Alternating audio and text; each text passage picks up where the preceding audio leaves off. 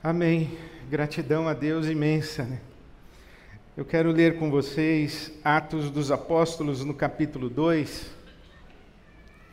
Já recebemos tanto de Deus essa manhã, mas eu quero pregar ainda, eu vim para isso. Então é Atos 2, porque pensamos 85 anos de Ibabe e qual a palavra de Deus para nós.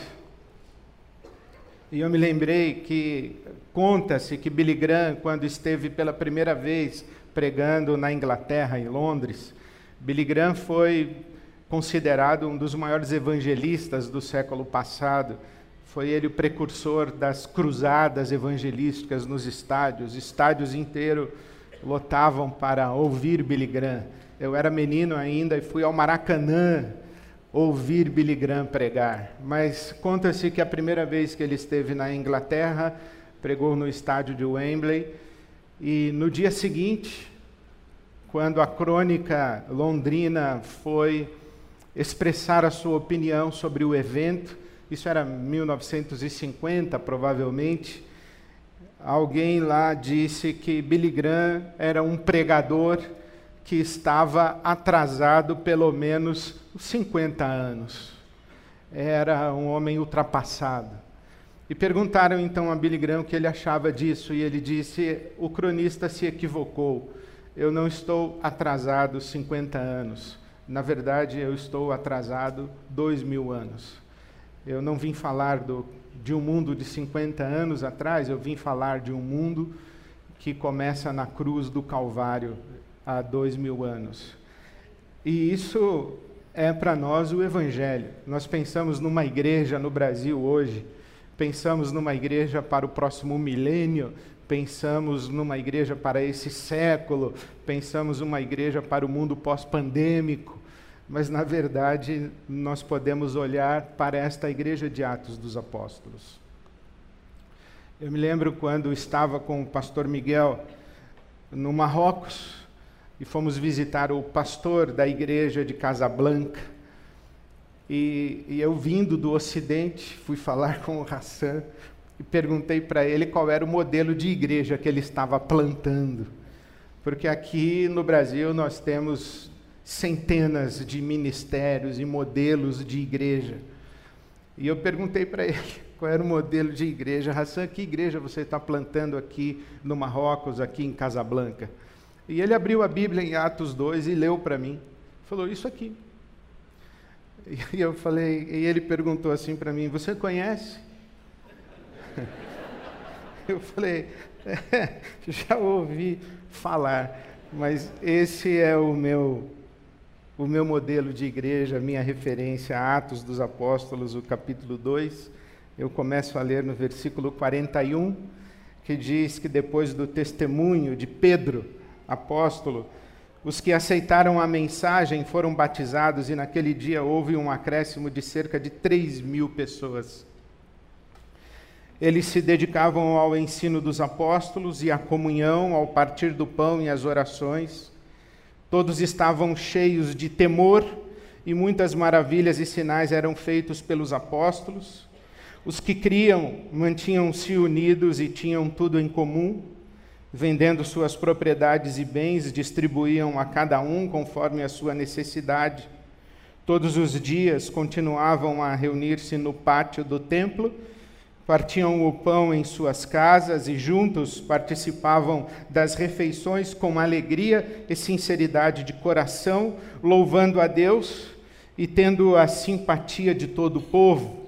Outra tradução diz: e caindo na graça de todo o povo tendo a simpatia de todo o povo, e o Senhor lhes acrescentava diariamente os que iam sendo salvos.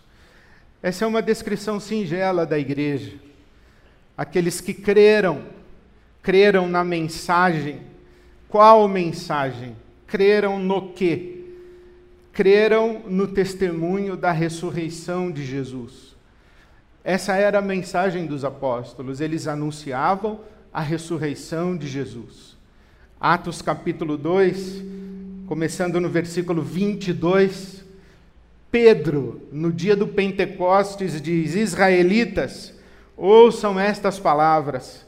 Jesus de Nazaré foi aprovado por Deus diante de vocês por meio de milagres, maravilhas e sinais que Deus fez entre vocês por intermédio dele, como vocês bem sabem.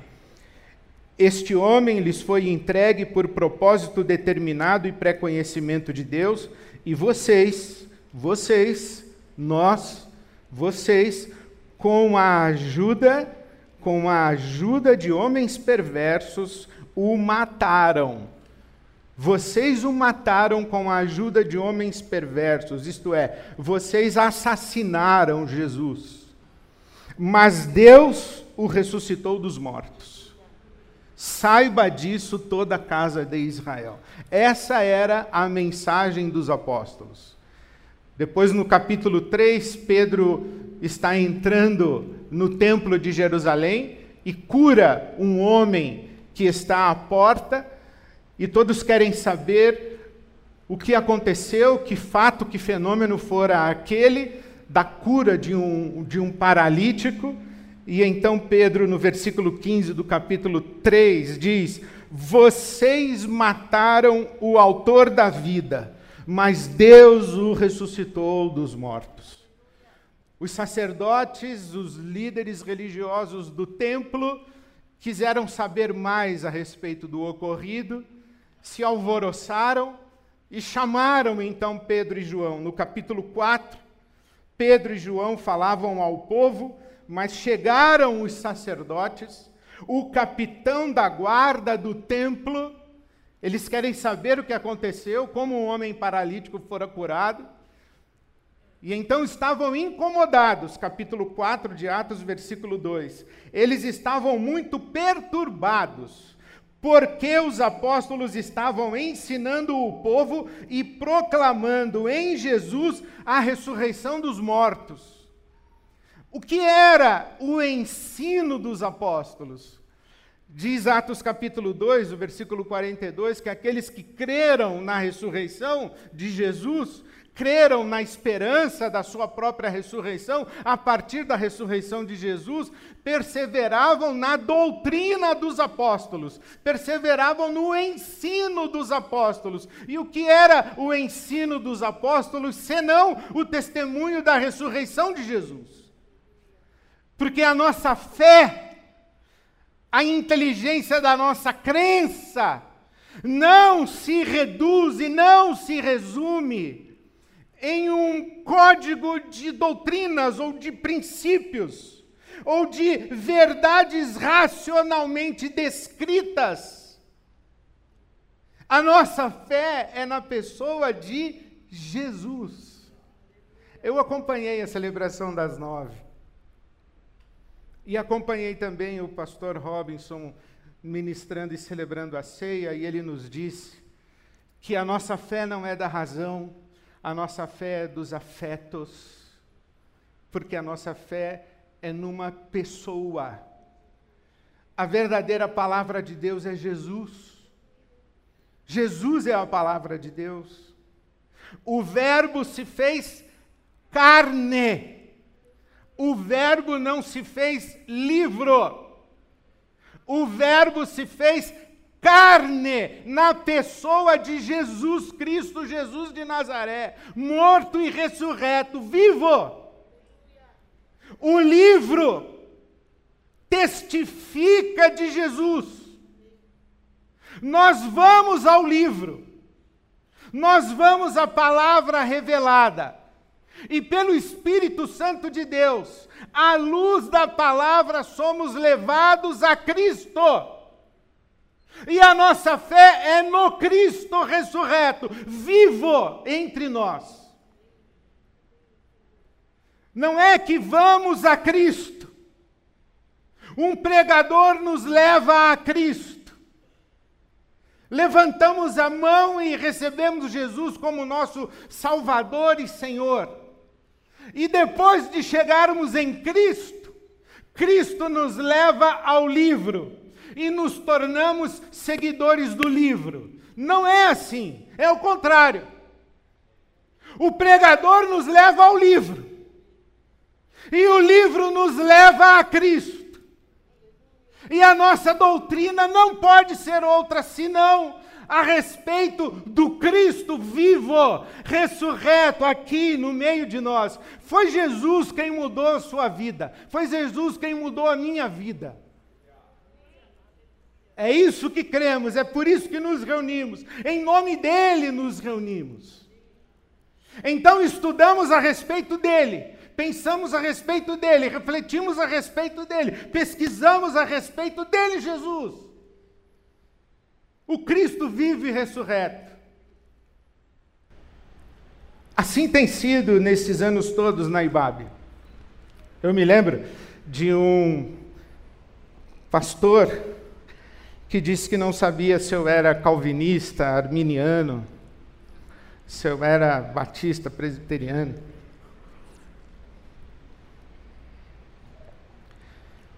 Que ele não sabia qual era a minha doutrina. Eu fiquei meio ofendido, assim, porque ele quis me ofender, né? Ele falou que eu era um ornitorrinco teológico. Foi ofensivo, né? Mas depois eu agradeci, porque de fato, eu não consigo crer em tudo que o calvinismo diz, que o arminianismo diz, eu não consigo crer nos códigos de fé. Eu não consigo assinar nenhuma cartilha doutrinária, sem ressalvas. Isso aqui sim, isso aqui não. Isso aqui sim, mas mais ou menos. Porque a minha fé é em Cristo Jesus. Eu sou de Jesus. Jesus é vivo. Cada dia eu o conheço mais. Cada dia me surpreendo mais com Ele. E cada dia em que percebo as pessoas tentando aprisionar Jesus em doutrinas, o meu coração se entristece. Doutrina não muda ninguém. Jesus muda. Doutrina não salva ninguém. Jesus salva. Doutrina não liberta ninguém. Doutrina não restaura famílias, lares, não reconcilia pessoas. Doutrina não dá a ninguém senso de valor próprio. Jesus sim. É Jesus quem nos faz filhos e filhas amados de Deus. É no nome dele que nós fomos batizados. É Jesus Cristo, nosso Senhor. Viver na igreja, se não for para conhecer a Jesus, é perda de tempo. Viver na igreja, se não for para deixar-se conhecer por Jesus, é perda de tempo aliás, um desperdício de tempo que desperdiça e destrói vidas. Porque Jesus liberta, igreja aprisiona. Jesus restaura, igreja adoece. Se não temos uma igreja ao redor do Cristo vivo e ressurreto, nós temos um movimento religioso. Mas nós não seguimos uma religião nós seguimos a Jesus. Estes aqui de Atos 2 perseveravam na doutrina dos apóstolos, que não era outra senão o testemunho da ressurreição de Jesus, mas também na comunhão, no partir do pão e nas orações.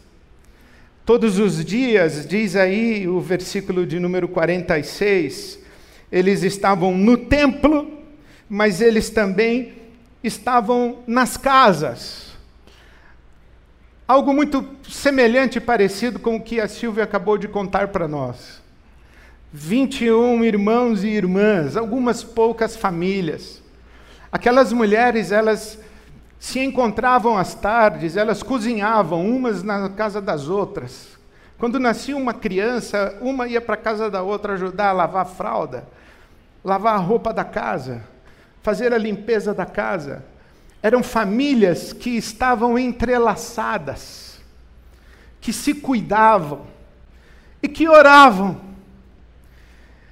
O templo, a casa, a fralda, a panela, os homens cansados do trabalho, as orações, o testemunho do Evangelho, tudo misturado. Igreja é isso, igreja é casa e templo. Igreja é uma, é uma mistura de vidas. É por isso que os Pereira casam com a filha dos Moreira, o Silva casa com a filha dos Andrade. Aí vai um casando com o outro, e na igreja que você fala mal de um, cuidado, você está falando com o primo. Falar mal da fulana é irmã da cicrana. Igreja é isso, é, é famílias que vão se, se misturando. E família você sabe, né?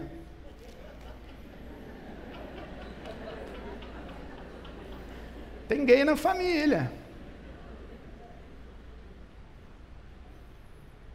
Tem.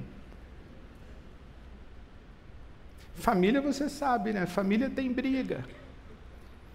Família tem a parte da família que é rica, a parte da família que é pobre. Família tem inveja de primo. Família tem fofoca de cunhado. Família tem competição entre irmãs. Família. Mas é a família que está lá chorando com você quando você chora. É a família que ora por você quando você precisa. É a família que atende o seu telefone de madrugada. É a família que não deixa passar falta de pão na sua mesa. Família. É a família o lugar dos, dos maiores ódios, mas a família é o lugar dos maiores amores. Os laços de família. E a igreja? Na igreja eu eu aprendi isso que a Bíblia Sagrada fala e que Jesus disse à sua família de sangue. A minha família é aquele que faz a vontade do meu Pai. Os meus irmãos e minhas irmãs são aqueles do meu Pai. E quando eu cheguei na Ibabe, eu era menino, recém-casado, a Fernanda no colo, o Vitor na barriga da Silvia nós estávamos descobrindo a vida. Nós estávamos nós estávamos aprendendo, eu estava aprendendo a ser homem, ser marido, ser pai, ser pastor, tudo ao mesmo tempo.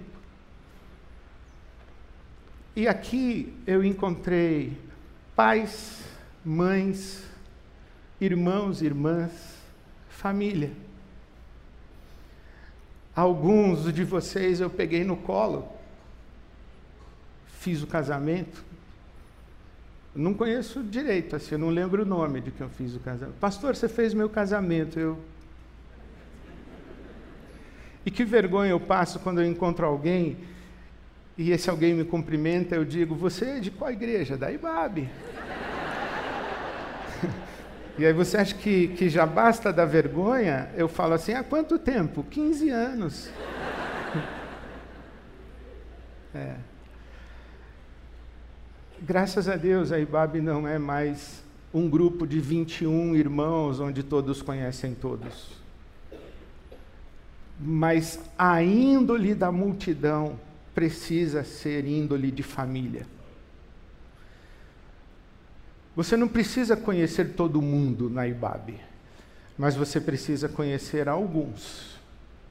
E esses alguns que você conhece, você precisa aprofundar sua relação com esses alguns, a ponto em que você não sabe distinguir se eles são seus irmãos e irmãs de sangue ou não, porque é como se fossem.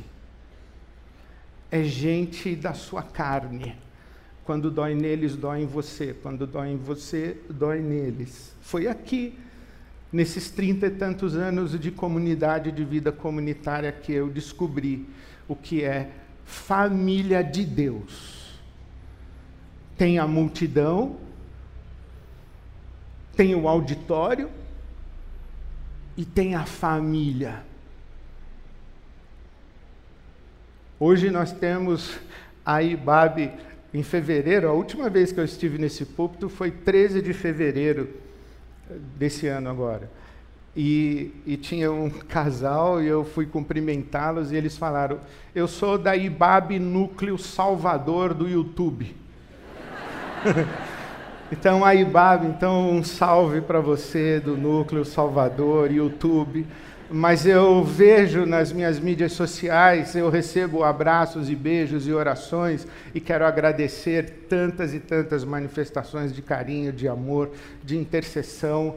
Eu recebo mensagens, hoje mesmo alguém comentou a minha postagem do aniversário da IBAB dizendo: Eu sou a IBAB aqui no Japão. E eu fico muito feliz. Nós não sabemos mais quantos irmãos e irmãs a grande família Ibabe tem, mas ela precisará ser uma multiplicação de 21, 21, 21, 21, 21, 21, entrelaçados em rede de mutualidade, onde a vida e a oração se misturam. E nós participamos uns com os outros, dessa comunhão, perseveravam e se dedicavam à comunhão. Andavam no temor, em cada alma havia temor. É na igreja, é na comunhão da igreja que nós somos alumbrados, espantados pelos testemunhos da misericórdia e da graça de Deus. Ouvir o pastor Miguel falar agora pela manhã chega a ser cômico. Deus tem um senso de humor muito grande. O chefe da segurança pede ao traficante de Bíblia que assuma o seu posto. O soldado pega a mala da Bíblia. As Bíblias são colocadas nas pastas dos congressistas palestinos e chegam à mesa de Yasser Arafat, que lê o testemunho da ressurreição de Lázaro. E é impactado. E aí a nossa alma se enche de temor e diz: Deus está agindo na história. E se agiu na casa de Yasser Arafat, eu preciso beber água. Minha boca fica seca, é isso. Por isso que eu falei que eu não estou bom ainda.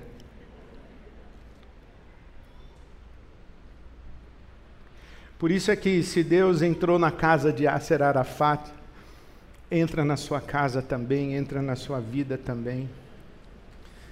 Enche o nosso coração de temor, saber que todos vivemos na presença de Deus, que nada escapa aos olhos de Deus. Um dos textos mais lindos da Bíblia Sagrada é Crônicas 16, 9. Se você tem o hábito de sublinhar a sua Bíblia, esse, esse versículo deveria estar sublinhado que diz que os olhos do Senhor passam por toda a terra, procurando aqueles cujos corações são inteiramente dele para que ele possa se mostrar forte. É na igreja que a gente aprende, que a gente vive na presença de Deus. Diz a palavra de Deus que eles mantinham-se unidos e tinham tudo em comum, vendendo as suas propriedades e bens distribuíam a cada um conforme a sua necessidade. Não tinha pobre na igreja de Jerusalém. Quero sublinhar, não tinha pobre na igreja de Jerusalém. Capítulo 4, versículo 32. Da multidão dos que creram era uma a mente e o coração. Ninguém considerava unicamente sua coisa alguma que possuísse, mas compartilhavam tudo o que tinham com grande poder, os apóstolos continuavam a testemunhar da ressurreição do Senhor Jesus, e grandiosa graça estava sobre todos. Não havia pessoas necessitadas entre eles, não havia entre eles necessitado algum, pois os que possuíam terras ou casas as vendiam e traziam o dinheiro da venda e o colocavam aos pés dos apóstolos, aos pés dos apóstolos, não no bolso dos apóstolos, nem na conta bancária dos apóstolos, aos pés dos apóstolos que o distribuíam segundo a necessidade de cada um. Hoje vivemos num Brasil em que falar de justiça social é ser carimbado de comunista. É Atos. É Atos dos Apóstolos. Eu não sou seguidor de Karl Marx. Eu sou seguidor de Jesus Cristo. O sonho que animou e anima a minha vida não veio de nenhuma ideologia, de nenhuma proposta política. O sonho que animou a minha vida veio desse livro, do testemunho de como viveram os cristãos. Por isso a Ibabe é diaconal. Por isso a Ibabe é generosa. Por isso nós temos uma rede Ibabe solidária. Por causa disso. E sabe o que me alegra lendo isso? Que eles louvavam a Deus e caíam na graça do povo e na simpatia do povo. Sabe o que é mais extraordinário aqui? E nós vamos celebrar, o coro pode, pode chegar, nós já vamos celebrar o corpo partido de Cristo, o sangue de Cristo derramado por nós. O que é mais extraordinário nessa igreja é que ela não tinha departamento de evangelismo. Essa igreja não fazia conferência evangelística na Semana da Pátria, nem na Semana Santa. Ela não tinha culto doutrinário de manhã e culto evangelístico à noite. Essa igreja não distribuía folheto. Essa igreja não fazia proselitismo. Essa igreja era a igreja. Eles se encontraram com Jesus Cristo ressurreto, vivo, que entrou na vida deles, e entrou na vida deles de tal maneira que ele, Jesus Cristo vivo, passou a viver neles. E então eles começaram a entrelaçar as suas vidas, cuidando-se mutuamente. Enquanto faziam isso, o Senhor Deus os visitava com sinais, maravilhas, prodígios, milagres, curas, libertações, restaurações, salvação. E eles louvavam a Deus. E repartiam o pão, um visitando a casa do outro, tudo na clandestinidade, viu, pastor? Aqui era clandestino também. Roma não gostava desse pessoal. Mas quanto mais Roma os perseguia, mais eles se multiplicavam. Por quê? Eles não tinham um, uma estratégia de marketing. Eles não tinham evangelização de massa, programa de televisão. Eles não tinham canal no YouTube. Eles não tinham grupos de WhatsApp. Como é que eles se multiplicaram? Não pela sua inteligência de marketing, mas porque o Senhor lhes acrescentava a cada dia os que iam sendo salvos. Sabe que o meu coração se alegra demais e se constrange demais de ver vocês e principalmente vocês que estão em pé. É constrangedor lembrar dos primeiros dias, Cláudia e Leia, dias em que nós tínhamos uma celebração em que era a Luciana, irmã do Cláudio, no piano, o Cláudio no louvor e eu pregando. Era Ibabe. E hoje nós não sabemos mais o que é Ibabe.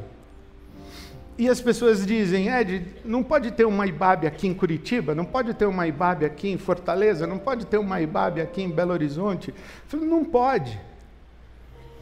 O que pode ter em Belo Horizonte é uma igreja.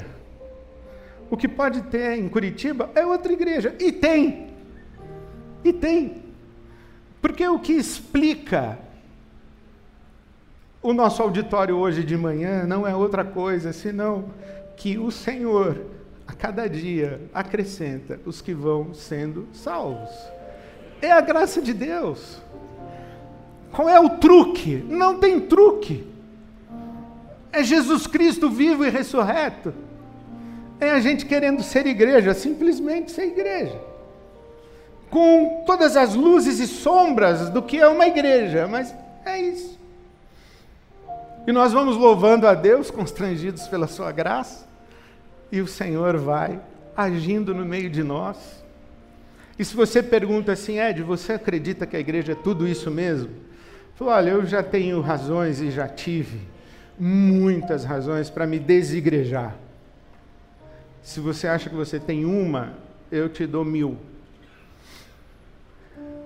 Mas eu não conheço nenhum outro sonho que se compare ao sonho chamado Igreja de Jesus Cristo. Sabe por quê? Porque eu não conheço nenhum sonhador que minimamente se compare a Jesus Cristo, nosso Senhor. Alguém aí tem um sonho para o Brasil? Quem é você para ter sonho para o Brasil? Jesus Cristo é o Senhor. É Ele quem tem um sonho.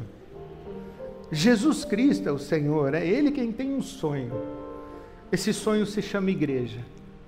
Jesus Cristo é o Senhor, é Ele quem tem um sonho. Esse sonho se chama Reino de Deus. E o reino de Deus que se manifesta não exclusivamente mas prioritariamente em centenas e milhares de comunidades ao redor do Cristo ressurreto. Eu, com muita alegria, celebro hoje 85 anos de Ibabe. Com muita alegria, eu renovo o meu, o meu sonho de uma igreja. Uma igreja com muita alegria, eu digo para Jesus: Eis-me aqui, Senhor. Continua usando a minha vida nesse sonho que é a igreja. Eu, eu hoje pela manhã, enquanto estava orando, pensei assim: já pensou? Se alguém falasse para Jesus, Jesus, em algum lugar esse teu sonho aí de igreja deu certo? E Jesus dissesse, sim, em muitos lugares. E eu perguntaria, Senhor, e a é um desses lugares em que o seu sonho de igreja deu certo? E eu fiquei pensando, se ele dissesse para mim, sim, meu filho, é. A é um lugar em que o meu sonho de igreja deu certo. Mas isso hoje de manhã foi só um sonho.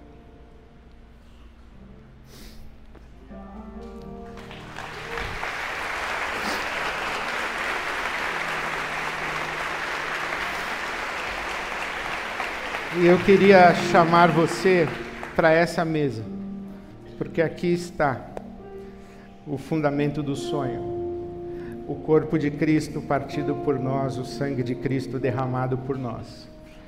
É por causa dessa mesa que a gente continua sonhando o sonho de Jesus que se chama igreja. Alguém já disse que uma imagem vale mais do que mil palavras. É verdade. Mas algumas imagens sem palavras ficam com mensagem incompleta. Imagine a fotografia do Calvário numa foto onde não houvesse legenda. Alguém poderia supor que ali estavam três criminosos julgados por Roma.